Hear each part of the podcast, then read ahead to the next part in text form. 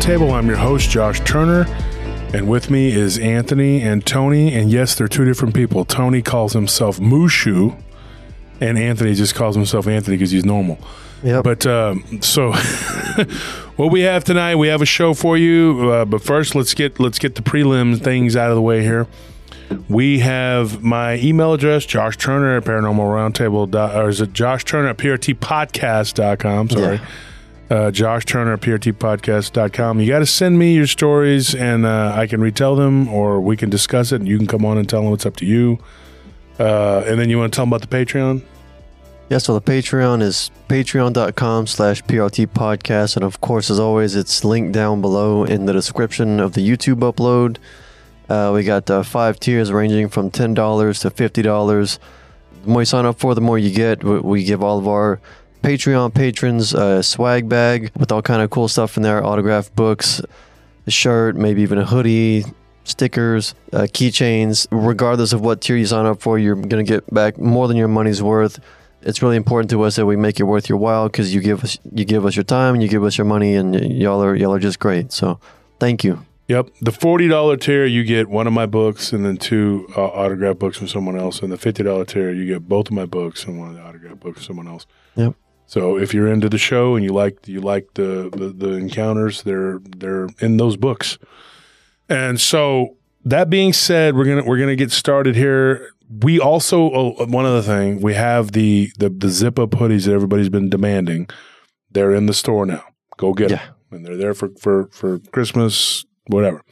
And you can find the link to the merch store again linked in the description of the YouTube video. So just go down there. It's, it's going to say shop, and there's going to be a link. You click on that, and you'll uh, it'll take you right to our merch store. So th- that being said, is there anything else we need to do? Oh, the Facebook group. Uh, join the the Paranormal Roundtable Facebook group. Join Paranormal Lounge uh, and Humanoids Barton and Lindley. Those are all groups that we have. We do. Um, I guess that's it. Just go join those. There's a bunch of content and stuff in there. If you're if you're listening to the podcast, we've said this before. Go listen to the live stream every Friday and Sunday. Friday we have a guest every Friday, and every Sunday we retell people's encounters. You're missing out three hours each time, and it's not like it is here, where it's just all stories, and then you know we we interact with the fans, the listeners, you you the listeners, and we just we have a lot of fun. We talk about all kinds of stuff, and we you know when when the guests come on, and you know sometimes we have Q and A's, and just it's just uh, it's a whole different ball of wax, and you just check it out. All right. So that being said, let's get started. I'm eager to get started on this one. This one, it, it was, you know, I, I wanted to do like a paranormal potluck. That may be something we do next week, but but right now, I had a lot of stories that I had to talk about, and it was it involved things coming into people's houses, and and th- this these these stories are really weird. It's not. Well, they all are, I guess, you know, to, to the uninitiated. But these stories are, are, are disturbing because if you go to my book, Werewolves and the Dogman Phenomena, that's available on Amazon. I'm not trying to plug the book again. I'm just saying there were there was a chapter in there, and it was all about people having encounters with these uh, beings um, that I don't know. They defy the logic. Okay, Nick Redfern, very prominent author in this field, has written bunches and bunches of books, and I've talked to him many many times. He's a good friend of mine, and he had an encounter that he gave me that he had only told on on uh, a website that he writes for. He had never given it to anybody else, and he t- he told me other than like he had never put it in anybody's book, and he let me put it in the book. And it was about his encounter with a wolf-like creature that was walking on two legs. And the weird thing, like it was like there was like this cloak, you know, and you get that a lot of times you'll hear this stories of these creatures and they will be wearing like a type of clothing and it's really bizarre. And people have asked me do you consider this to be a dog man? Do you think it's a werewolf? What do you think it is? I don't know what it is. All i know is it's canid and it shows up in people's bedrooms now we may drift off a little bit into some other cryptid type encounters that, that but it's all about things showing up in the bedroom without permission. Nobody's asking these things to come, or did they? That's the question, and maybe we can answer that. So, what we're going to talk about right now, I'm going to get started. The first encounter, this one, this one came, of course, that we've been doing a lot of work in Latin America, and this one came from Argentina, and it was a, it was Buenos Aires, but it wasn't Argentinian people that this happened to. They were actually from Mexico City, and they went to vacation in Argentina, and they were on their third day, and they were having a really good time. And they went to a market, an open market in a small uh, uh, area outside of Buenos Aires they were passing through, and they decided that they were going to stop and and look at the the wares, you know, check out what the person had. One of the things that they found they thought was really neat was this marble. It was carved out of marble and it was a wolf's head, but it was an innocuous thing. It wasn't like, you know, and when something has something attached to it, it doesn't necessarily scream out at you, hey, I'm cursed. you know, there's no warning label. You're at the mercado, and then it's like you know, you see this uh, wolf-headed creature, Something whatever, just catches your eye. It, and it was, and it, it, when when when I saw the what it looked like, it didn't look like anything, you know, or whatever. But I'm going to be real honest. I, I'm I'm just going to tell you the truth. It was just a marble cut carving. You could tell it was very unique. Somebody had carved it by hand, whatever. Um, I didn't like the picture, and so I deleted it. I, that's me. I'm not super superstitious, but you know, we have a haunted key. I, well, I don't know what you call it, cursed. Yeah, I guess so. I guess it shows up at will, and it's it's missing now again, but it'll show back up. You watch. Um, very weird thing that goes on. It's been going on for years. I've shown people, many people, that this thing it's a real phenomena. Uh, but uh, th- this thing just looked like I, I don't know if they're having all these problems. I don't want it. I don't want it on my computer. Even I don't want the picture. I'm sorry, but they took it back to the hotel, their hotel in Buenos Aires when they when they finished the, the trek that they were on, and they went back and they did some hiking and some other things, and and it was it was this little market. There was a, a few kilometers from the the base of where they were going to hike from and they had fun, except that uh, their daughter there were there were there was a there were a man and his wife, and uh, they had a daughter and they had a son. The son brought his girlfriend. He's a little older. The daughter's like sixteen, and the son is like you know twenty two, whatever. And he brought his his his girlfriend. Well, his girlfriend twisted her ankle really bad, and guess what? She had this stone thing, this marble thing in her pocket. Now that's only one little thing. And you could think, you know what? That's not supernatural. She stepped wrong. Maybe she's clumsy. I don't know. Maybe, you know, I don't know these people personally, you know, but Marietta, the, the mother, she says, look, I, I, it was so weird. It was like we're walking on what, what was really a pretty straight, smooth surface, and she, she falls. It was almost like something pushed her. And she even said she felt like something touched the, the bottom of her back and pushed her. She could feel it. And she was like on the on the far end of them and she thought somebody had done it and she looked there was nobody around her. Of course they were with two other little groups of people. There was nobody that that pushed her and everybody thought it was really odd. But she she ends up twisting her ankle really bad. Well, sprained it, I guess. And so then she can't walk, so she she ends up having to stay behind and then they go back to the hotel in Buenos Aires she goes through her pockets, she finds the little trinket, and she's like, "That's weird," you know. When she fell, it put a really big bruise on her leg, and uh, I asked the, the, the woman that I talked to. I said, "Did she?" Did she tell you anything? Like, did it did it feel like something? And she said, yes, it did. The first night that, that they were there, they went down to eat, and they had to bring food up to her because her leg was messed up, and they had two, three, like three more days. I think she said like uh, three days and two nights or whatever. And she said that uh, her her ankle was messed up, but she was a good sport about it. She didn't go, well, you can not just you know, you got to stay here with me.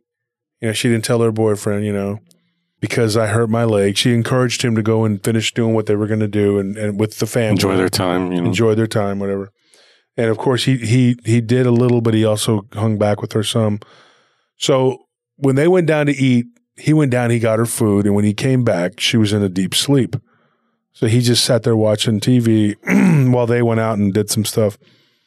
And he, her boyfriend, nice guy, he decides that, you know, she looked uncomfortable, you know. Um, he lays next to her. He gets her comfortable, you know, and he, he falls asleep. But she she starts to kind of talk in her sleep.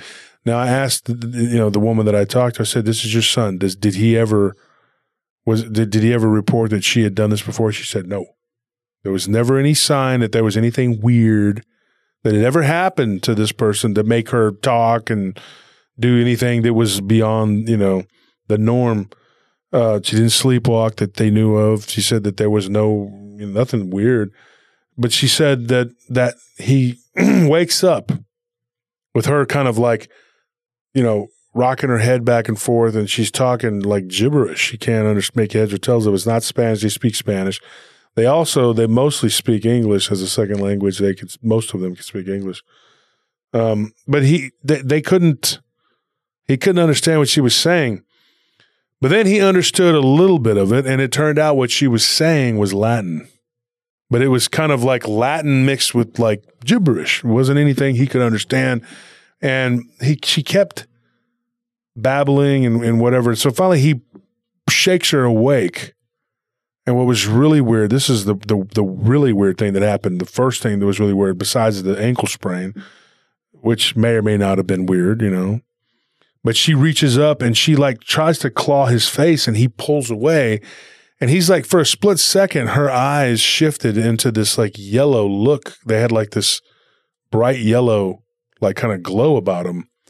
And he said that she kind of set up and her eyes, not only were they yellow, but they went up like, you know, like somebody opens their eyes really, really wide. Yeah. And it was like she her eyebrows morphed into this weird wolf looking kind of look about her. And her face for a split second almost looked like it elongated. And he was like whoa.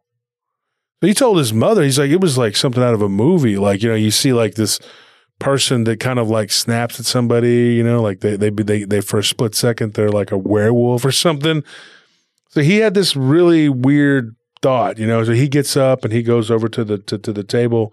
She lays back down, goes to sleep like it didn't even happen.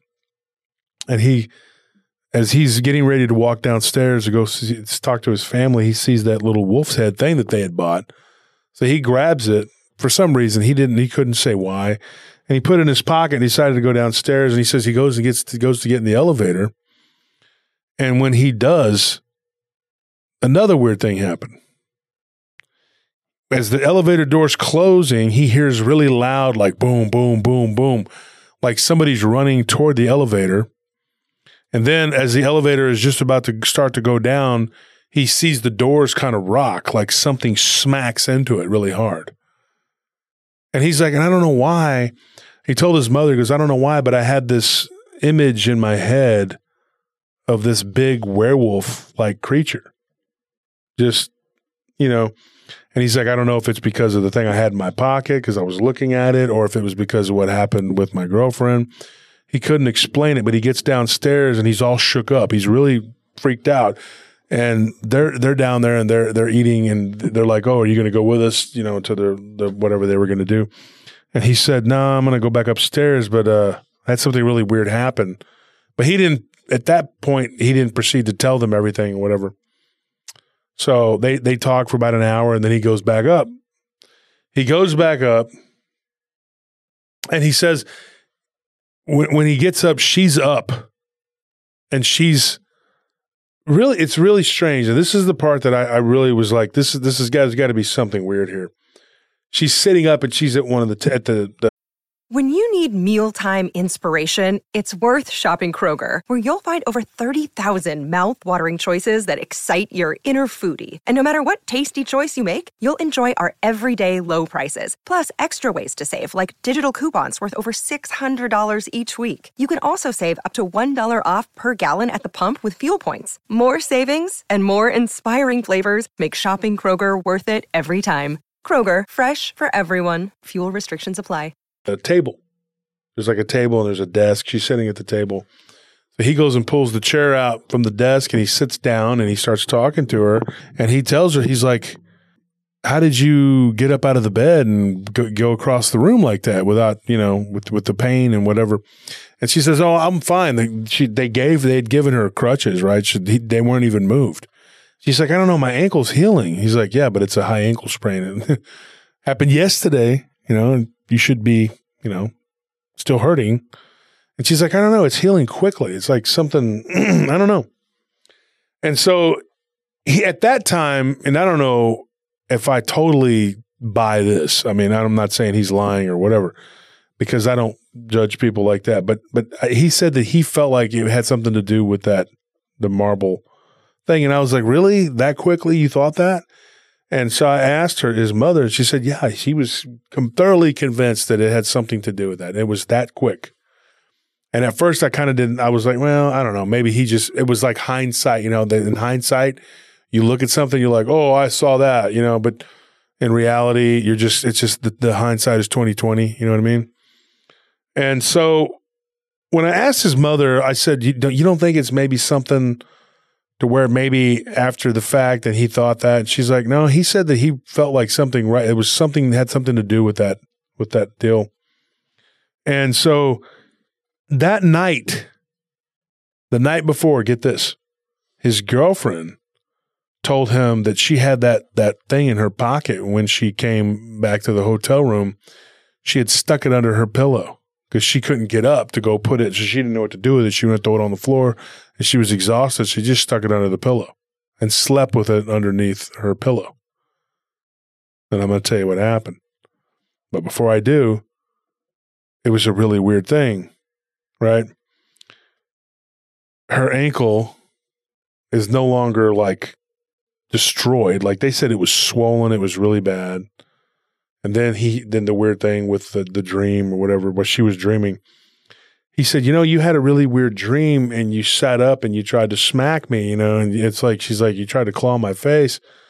And she has really long nails anyway. So it's not like her nails were grown unnaturally. And he said, I'm wondering, you know, what, what were you dreaming about? She's like, I don't remember. She's like, I remember running, but I was like, I was running on all fours and something was chasing me.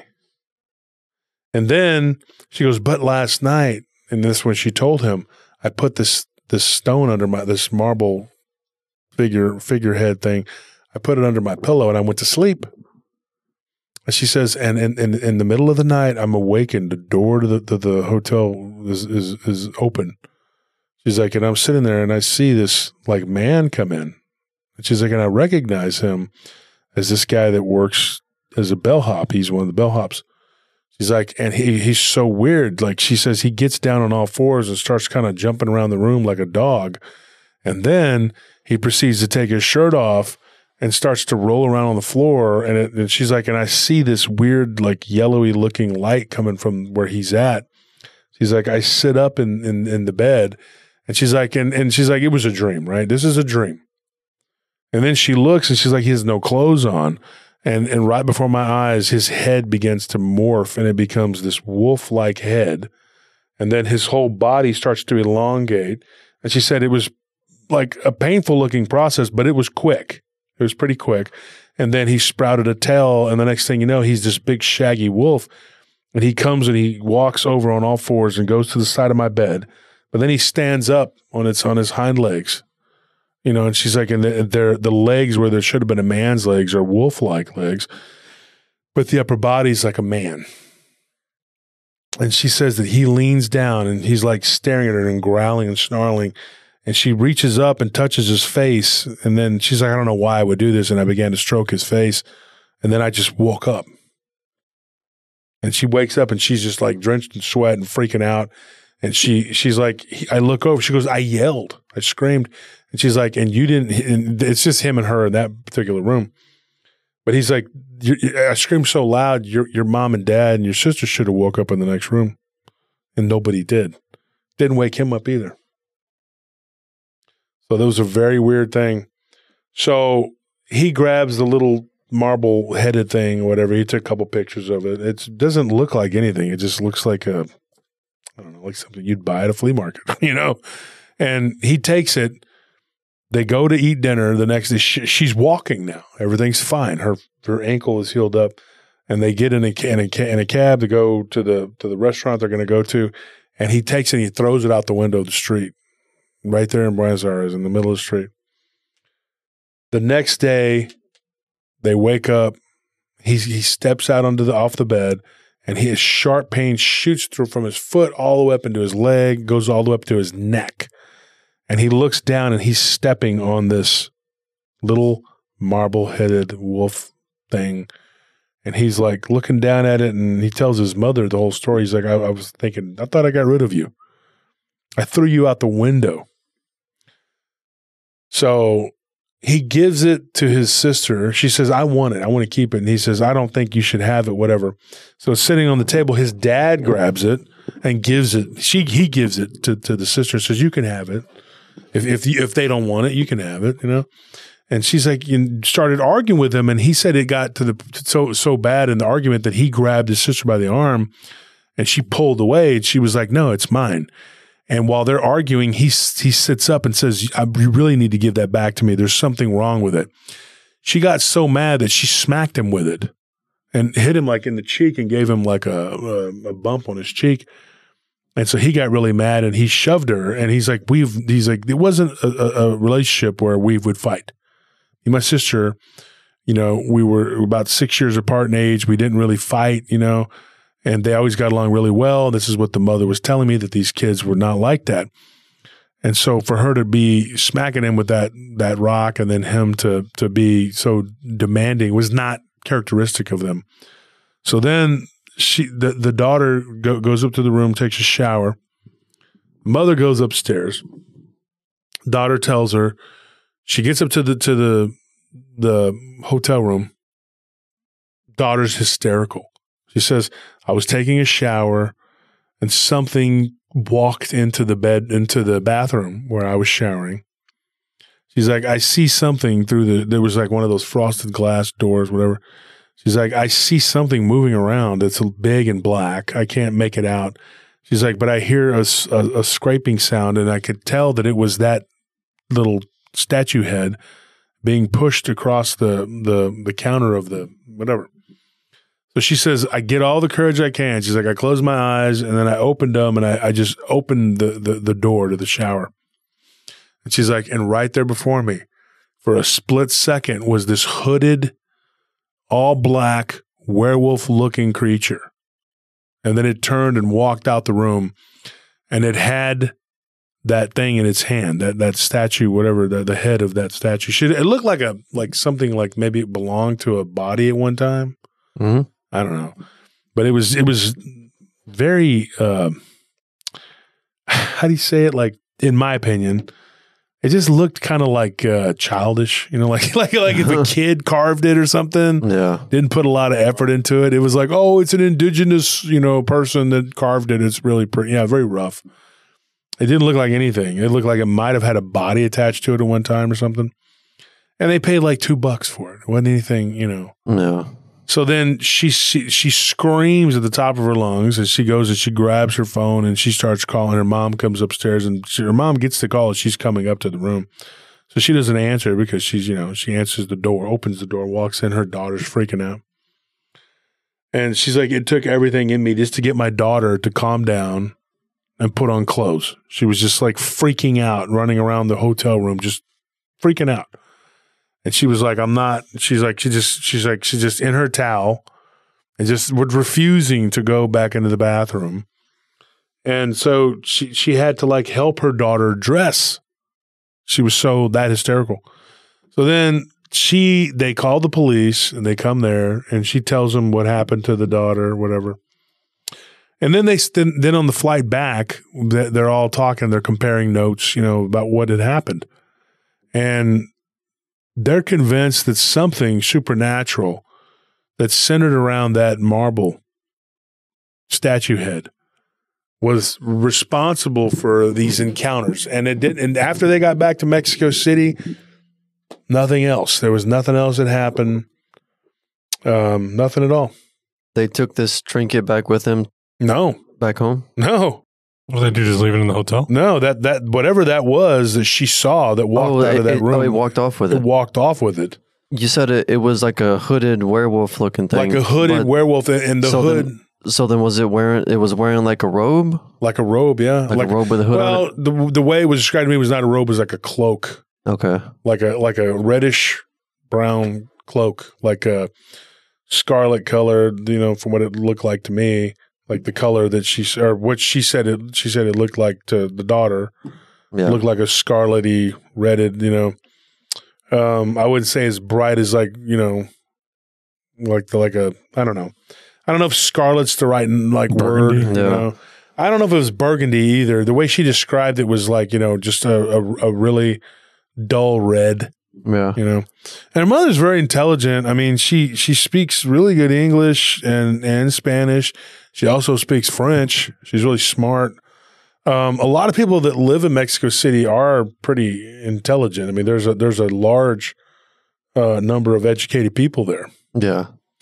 And Buenos Aires is the same way. It's a very uh, Euro- European type city. There's a lot of Europeans that actually live there too, and uh, it's very cultured. They have a lot of of uh, weird stories and things that come out of there. Um, but uh, talking to some of the locals, none of them had any idea about what this could be. There was no. They had no. They didn't give them anything. They didn't know what it was. Well, at least I did them a favor by taking that thing off of their hands. I mean, Took I don't think. them. Yeah. I mean, I don't think that that was the the point of it, taking that trinket away from them. But it was an unintended consequence that it exited their lives and could no longer be a, a source of negativity within them. Well, and, and consider this. For anybody who doubts that this kind of thing can happen, dude, there's a lot of stories like this. Uh, but one of the things that I, I, I, think about is that it didn't harm them. The, the closest it came to harming them was, you know, her son's girlfriend trying to smack him, you know? Yeah. Um, and then her smacking him in the face with the with it, which just gave him a little bruise, you know. But it wasn't any harm coming from these entities. And what the significance of this thing was, who knows? I would think that something it, it could have been something from the indigenous population, maybe something that would, that they used in their ceremonies or something. Something that had, they had bestowed a lot of energy. You can put energy into things. Oh yeah. That's why, like, I was gonna say that it it actually made sense to me that it looked pretty like crude. That there wasn't a whole lot of detail put into the craftsmanship of it because if you're creating an object for the purpose of of like putting some kind of curse or witchcraft magic on it as long as you know what that object is, is supposed to look like like what it's supposed to symbolize that's all that really matters. It, it doesn't need to look perfect because symbolism is like everything to the to these practitioners of these dark arts and I think that there's a significance in knowing what that thing is supposed to be What and it like represents. it's just like a pra- it's a practical thing. You know like it doesn't it doesn't need to be perfect or pretty. As as long as like hey i'm i'm going to put a curse on this thing it needs to the symbolism it needs to represent this this particular creature. So let me just carve it out real real crude real quick because the point is not how pretty it looks. The point is the the magic that's on it. Mm-hmm. There was another story I had gotten, and this one's another weird one. And, and this one happened at a casino, and I, I'd love to tell you the name of it, but I don't know if we should. I wouldn't Probably shouldn't, I guess. Um, I want to, but but it happened up in. Let's put it this way: it happened in Bossier City, okay Louisiana. Uh, so there's that one, and then there's another one that happened in Rockport, uh, here in Texas. There's another one very similar, and then there's another one that happened in uh, Northern California. Oh, Napa Valley. It happened in the Napa Valley. I'm not going to go into the details of where it was at or whatever. But uh, there's three different ones. The one in Napa Valley, I think, would be probably the more interesting one. But the other two are pretty interesting too. So y'all pick which one you want, and we'll just we'll then we'll go out there. let's do the one in bossier city Bossier City. Okay, that one. so he- this is what happened. A guy went. He's from Texas. Him and his wife, and they went from Longview. They were living in Longview at that time years ago. Well, outside of Longview, and they they decided to go, they, which they went pretty regularly to Bossier. And at one point, I think they even lived in Tyler. And and here's an interesting little sidelight to it. When she was young, when she was a teenager, her and her little brother saw a Bigfoot right there in right there, right outside of Tyler, Texas, which is we know the big thickets right there. It's all that that big thick woods, you know, everything piney woods, and and so they saw um, a Bigfoot, you know, like literally crossing the road uh, or not the road on a trail. They were on a camp, like they went like a hike. What do you call it? A, uh when you're young, you go to a camp, like a summer camp, whatever. Yeah. And there were two other kids, and they were throwing rocks uh, at a tree. I kind of wondered about that because they thought that they saw something run behind the tree, so they threw rocks at the tree to get whatever it was to come out from behind the tree. And I said, "It worked, didn't it?" Yeah. She said, "Yes, yes, it did." And it's it's interesting because her name is Marianne, and the lady that we were talking about earlier was Marietta. But it was it was weird. She's got my mother's name, so I thought that was cool. But I was like, I was like, Marianne, you threw rocks at a tree. She was a teenager. She goes, yes, and I was supposed to be one of the camp counselors, and my little brother, and I was. It was stupid. I know. I was trying. She was like, I was trying to convince these younger kids that there was nothing there. We thought I thought I thought I saw a shadow. One of them said there was a big hairy looking creature. I said, "There's nothing there." We started throwing rocks. Something pops out from behind the tree, but it was so big. She said it didn't even make any sense. It was like, how did this thing hide behind the tree? I said, it's very weird. That that's sometimes that's how it works. So something happened. I'm gonna get. The, I'm gonna tell this story really quickly because I can't tell the other story without this one. But that night, this they see this thing come out behind the tree. They all run. But that night, something came up to their where the cabin where they were at, and it literally knocked the window in. And they look, and her and four girls were all witnessing this big hairy arm moving around, knocking stuff off of a shelf. And they screamed and freaked out, and they all ran and you know to the next cabin and some of the counselors went and got together and they looked. They didn't see anything, but they did find some footprints, you know. Uh, and this happened in like, I think 1994 or something like that. But years later, fast forward years later, and she had a very interesting encounter. Her and her husband went to Bossier City and they were gambling. And she said, we were winning. We were doing really good. And there was this guy. She's like, he was, he was a Texan too. And she's like, literally like J.R. Ewing, like, you know, like Dallas, you know, he had the big hat and he was like rolling and he was just on fire. And she goes, and me and my husband and my husband's brother and his wife, they were just, you know, we were all betting on this dude and he was just winning. I mean, he was just winning, winning, winning. And he gets all of his money and he's all like, man, she said he was a real hoot. He was a real nice guy. He was throwing uh, big tips out and the pit bosses were happy. Everybody was happy. Uh, you know, he was winning and then he gave everybody a big tip and gave, put some money, gave them something. And what, you know, she said he must have won like $5,200 at that table right there within an hour. Oh wow. And he was just rolling, you know. And so, but he was very generous and friendly, you know, and he bought everybody drinks and whatever. And so af- after that, you know, they they, they were at the bar, I guess, and he had bought them some drinks, you know, and and he they talked a little bit, and he had this uh like those bolo ties, you know, what I'm talking about. Yeah. Oh yeah. And yeah. she said that one of them it had like this really really nice blue stone and there was turquoise and it was really pretty. And she said and he, it was silver. It was a silver and he just like it had a wolf's head on there. And he claimed that he had gotten it at the Native American reservation. He had bought it a long time ago down in New Mexico. And he says you know this is what he told her. He's like you know that she's like Were- werewolves are real. She said what is that? The head of it. You know he said that's a werewolf. She's like well this is just a wolf's head he goes oh no trust me this is a werewolf he's like i got this on a reservation and it was sold to me by the son of a deceased skinwalker she's like at that point in time in my life I had never heard anything like this before. She's like, Tina, my sister in law, says, This is crazy. This guy's full of crap. She said, Really quiet, very, very quiet like that. And there was music, you know. And then he goes, I can hear you. And they were stunned, like around the other side of the bar. And he walks up and he goes, You don't have to believe me. He's like, But I'm going to tell you like this. He goes, Werewolves are real. And he winked at her and he walked up to the, and he paid for their tab, you know. And he even put another hundred bucks down and said, let them drink, you know, here's a hundred bucks, have fun. And he's like, I got to get up early tomorrow and head back to Texas. Lived in Dallas and it was time to go. So he left. She's like, that night, she's like, he touched my shoulder. She's like, and it was weird. I felt this weird, like kind of tingling in my shoulder. And she's like, the next, she's like, that night, the next thing I know, I'm waking up, middle of the night. She's like, I'm drenched in sweat. And I see what looks like this blacker than black, shadowy looking thing standing at the foot of my bed. She's like, my husband. I look over. He's sound asleep. I'm shaking him, trying to get him to wake up. And I'm not going to say his name because I don't know if I have permission, but I'll call him William. It's not his real name, but it's close. But she pushes him and she's like, William, Will, you know, and wake up. And she, he won't, he won't budge. And then she hears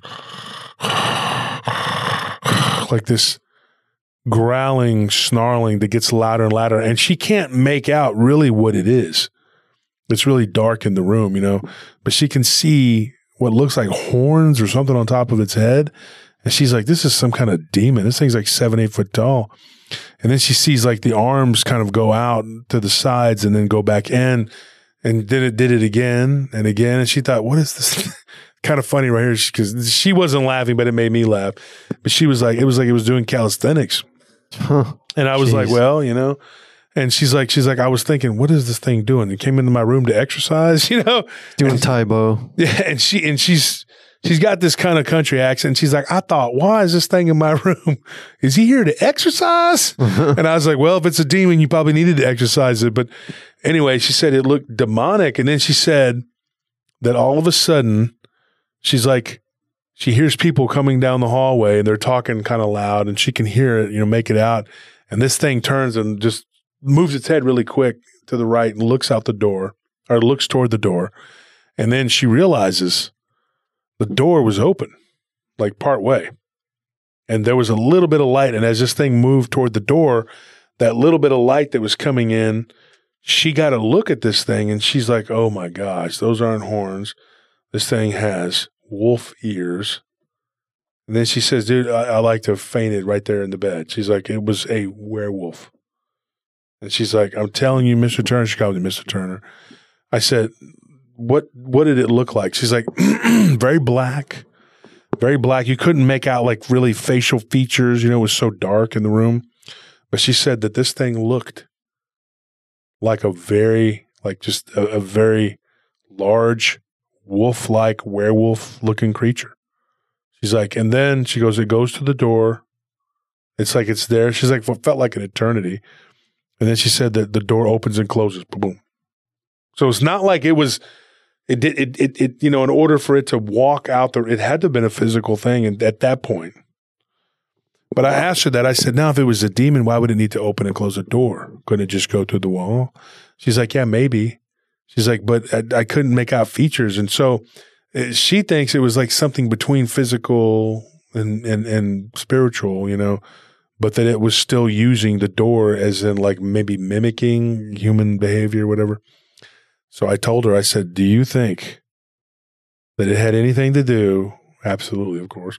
But I had to ask with the guy from the bar, the guy that was rolling the dice, it was doing really well. And she says, Absolutely. It had everything to do with that guy. She's like, When he touched my shoulder, something happened. And I asked her this question, and this is a very interesting thing. I told her, I said, Marianne, let me ask you a question. I was like, and I, and I need to know, did this guy, you know, do you think it was him? And she's like, I don't know. I don't know because the thing that he was wearing around his neck, the really pretty tie, she said, he said that it belonged to a skinwalker, that it was made by a skinwalker.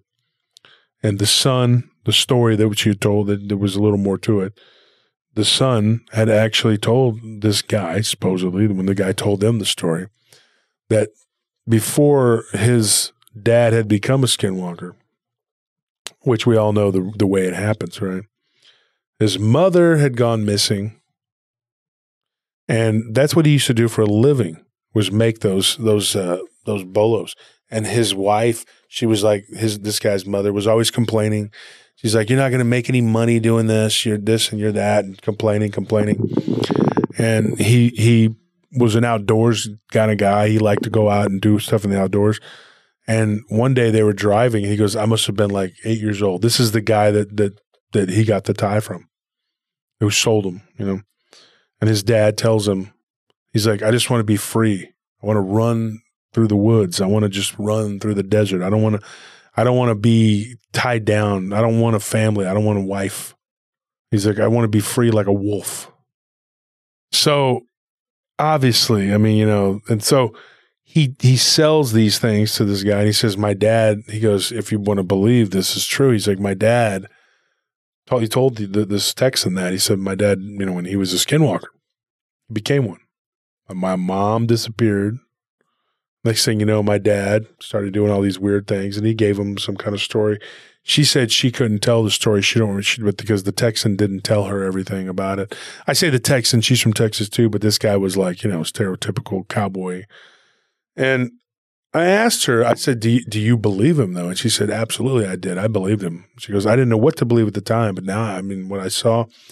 And I said, do you think that maybe it was something to do with maybe the spirit that could have been attached to that thing? Because that, the guy that made it, could that have been him? Or maybe the, this guy from, from Texas didn't know, the, the Dallas Texan guy, maybe he didn't know. Or did he know did he take on the, the, the you know the traits of this, and did he appear? Was it him? Did her friend see anything that night? No, it was just her. Only her. It appeared to her, and she thinks because you know he touched her shoulder, but she thinks that maybe he was also kind of attracted to her or something. Maybe. I'm wondering is like I'm trying to think like why if he did the Texan didn't know about it, like if he knew about that creature and was able if he like sent it to her. I'm just trying to think like why her in particular when he was talking to both of them. And it seemed like her friend was the one who doubted it more, I think, right? Yeah. Her friend was just, well, it was her sister in law. She didn't oh, believe man. it. Yeah. So I was like, why would you show yourself to her and not the sister in law? I don't know. Maybe it was because she, he, like, he touched her shoulder, yeah. had more of a conversation with her. And maybe it was just something I don't know. Maybe something he projected to her, or maybe it was. It's just a weird story overall. I mean, it's like Dogman just shows up out of nowhere, but it's still using doors and like like it creeped in there like some kind of ninja. But it's like, mm. how? You know, why, why, do this stuff? Why do any of it? Well, she also said that she had she had been drinking pretty heavily that night too. So I asked her. I said at the time that it happened, and get this, it was three. She said it was three in the morning, a little after three. And I said, yeah, that's very typical of something coming in your room. Yeah. There's I don't know, man. I, I can't tell you. I don't. Like maybe this this this uh, bolo tie w- was just a, like another magical object, and if the story's even to be believed, you know. Oh yeah, of course. About, about the tie. Yeah, but you know, maybe similarly to that that trinket that those people bought down in Argentina, it kind of like was influencing his uh, behavior. I'm assuming that this guy was playing craps, right, and winning. Yeah, yeah. Okay, so maybe that magical object, if it, if that's what it was, was I don't know, like influencing him, and probably was responsible for the fact that he was winning.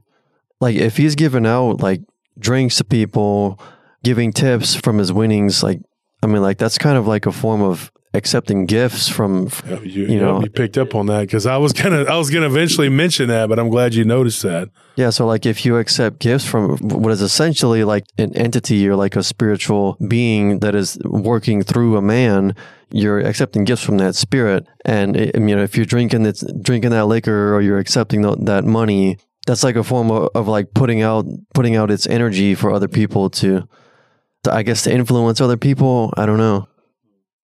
I was thinking that too. Like if that was like some kind of talisman. In other words, he could have just been like a vessel.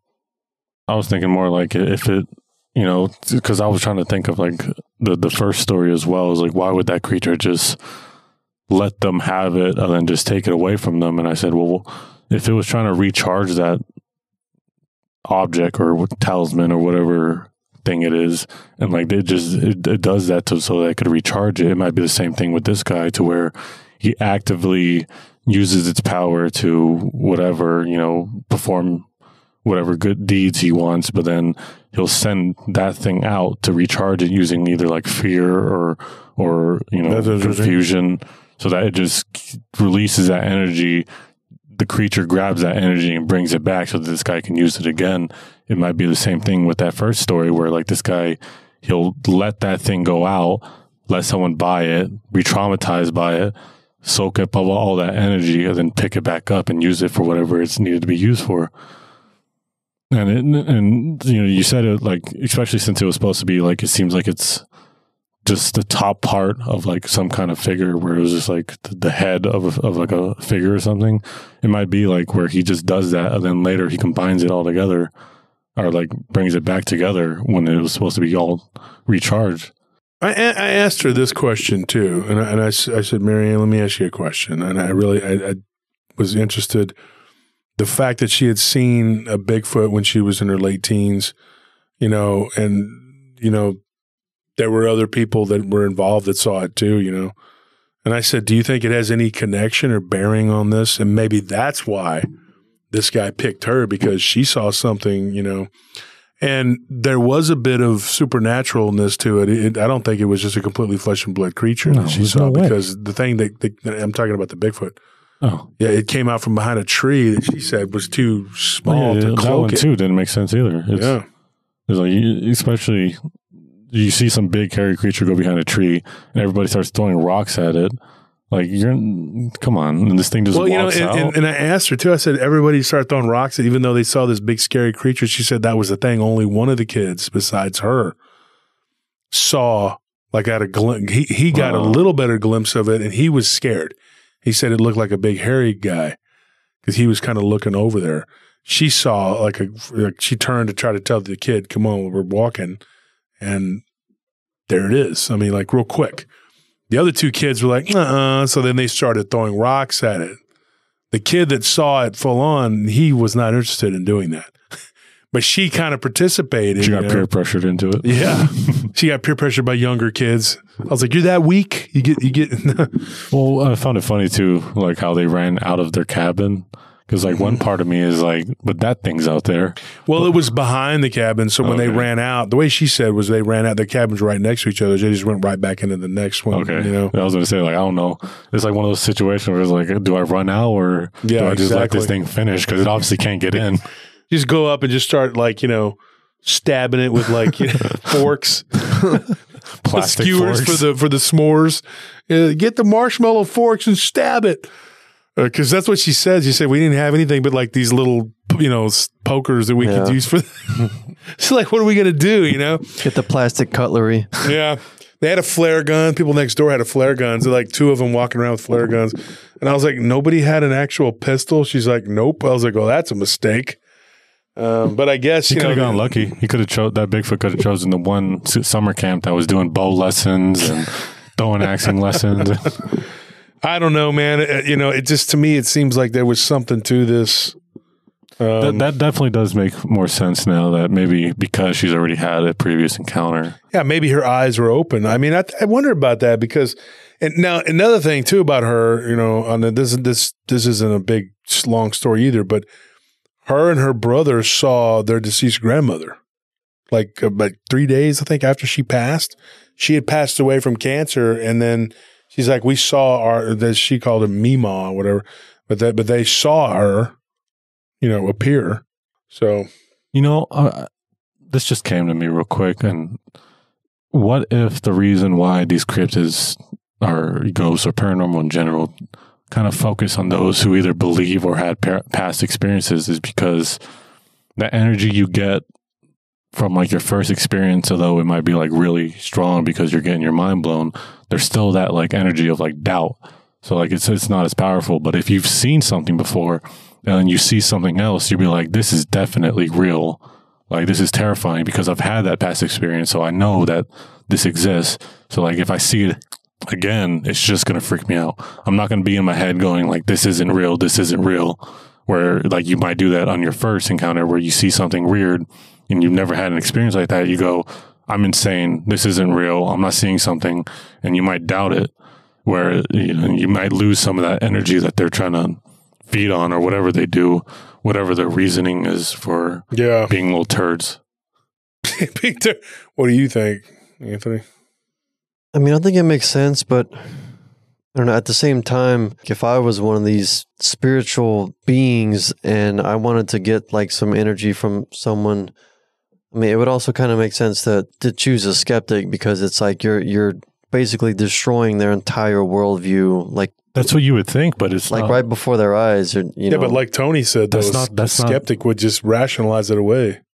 But that's also just not like what we see. Like we don't see a lot of these skeptics who like where it's like these things go up to skeptics all of a sudden. There's like, no, if you've had an experience then more than likely something else is gonna happen to you. And it's like, well why? Why does why do these things choose these people? Is it something that deals with them or is it something to do with these cryptids? Think about it though, billions of people on this planet. I mean, billions of people. You know, and, and the United States is a large country with a lot of people, and in every country, I mean, there, there's a lot of people. There's a lot of people on the planet. Mm-hmm. Too many people. Too many people. Yeah, but you think about it though. I mean, the percentage of people that come forward with these stories, it's it's it's it's not real high, but it's becoming more and more prevalent. People seeing these things to where if you stop and think about it though, it's still not like a huge portion of the population, Mm-hmm. you know. I mean, but like I said, more and more people are starting to experience these. And I think that there is something to that. I don't think that they want to show themselves to everyone. Yeah, I was I was gonna say like why would I why would I try to change a doubter's mind? You know, there's plenty of people around here who do believe in me. Mhm. Why would I change a doubter's mind and give one more person who wants to know about my existence and wants to figure it out or prevent me or stop me or kill me or or capture me or who knows? Just uh, one more problem. yeah, man. just just choose the ones that you have and these other ones. Maybe it's like a risk reward thing No. because if because if you're gonna mess with someone who is a believer, then there is a risk there because if they're a believer, they could have faith in Christ and and rebuke you.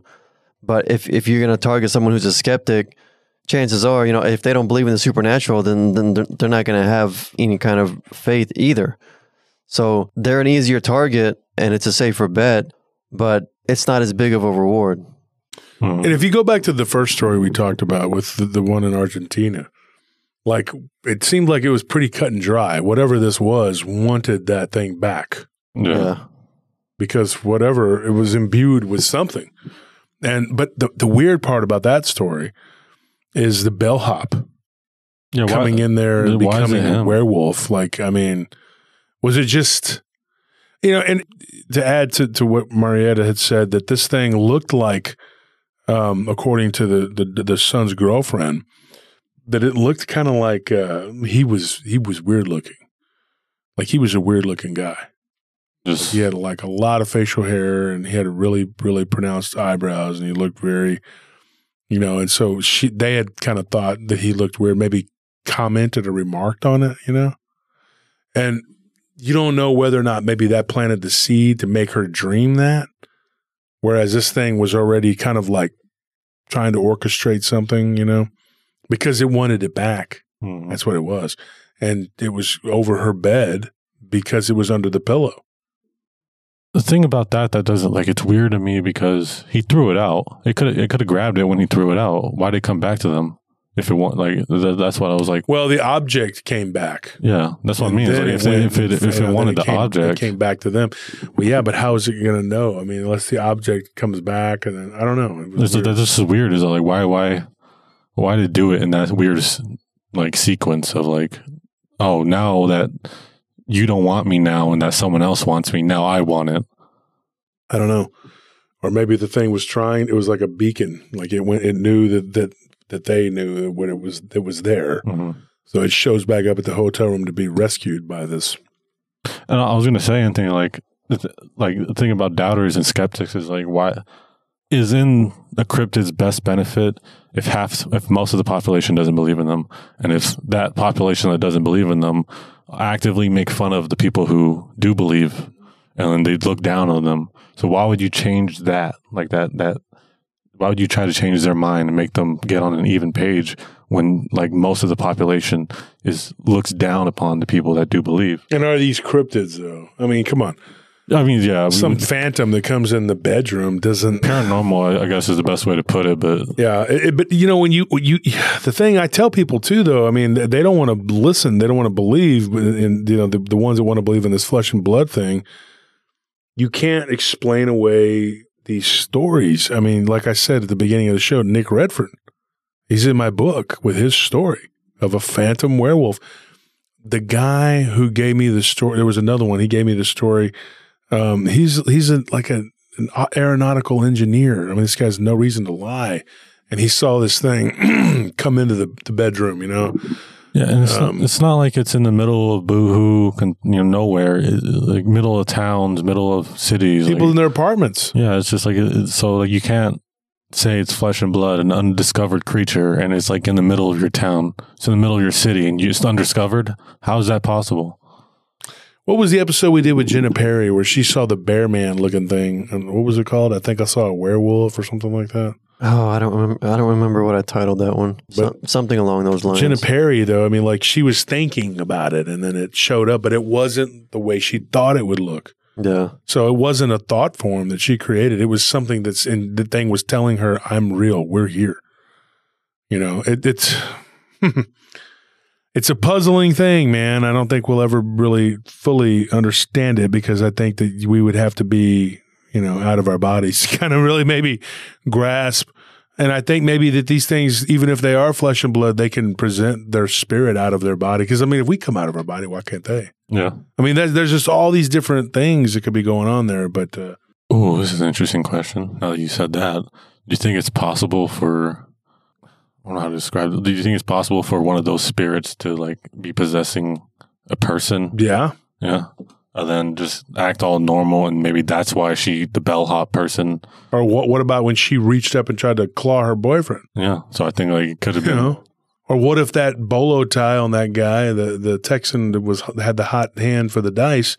What if he is really like just a, a vessel, like you said? One of y'all said That was uh, Anthony, yeah. Anthony about a vet, you know, just being used by these things. yeah. Well, There's I, all kinds of things that could be going on. well, I know that in Satanism or so, some some form of like one of those silly dark arts uh, practices, that there is a belief or like a like a ritual that they do called the atavistic resurgence, where it's like you uh, you basically cast off your your humanity and you give in to all like your your animalistic like primal urges and just kind of become a beast, right? Like in your temperament and your supposedly your physical appearance changes to, to reflect more of, of like the kind of animal that you're, I guess, channeling. But the point is, like, uh, whenever they do that, whenever they participate in that, going back to what Tony said about uh, how like the spirits of these different cryptids can possess a person, like, wh- what if they're channeling something along those lines to become just like a primal, like the channel is like a very primal, animalistic spirit. It's interesting too. Well, folks, that's all the time we have for tonight. Uh, tune in next week as we try to figure stuff out and probably don't. But anyway, we'll try. I mean, that's that's what we try to do here. We tell the stories, the, the encounters, and, and we try to come up with some ideas, you know, and maybe most of give them you are some wrong. Most of them might be right. Who knows? yeah, food for thought. Yeah. But uh, thank you for listening and good night.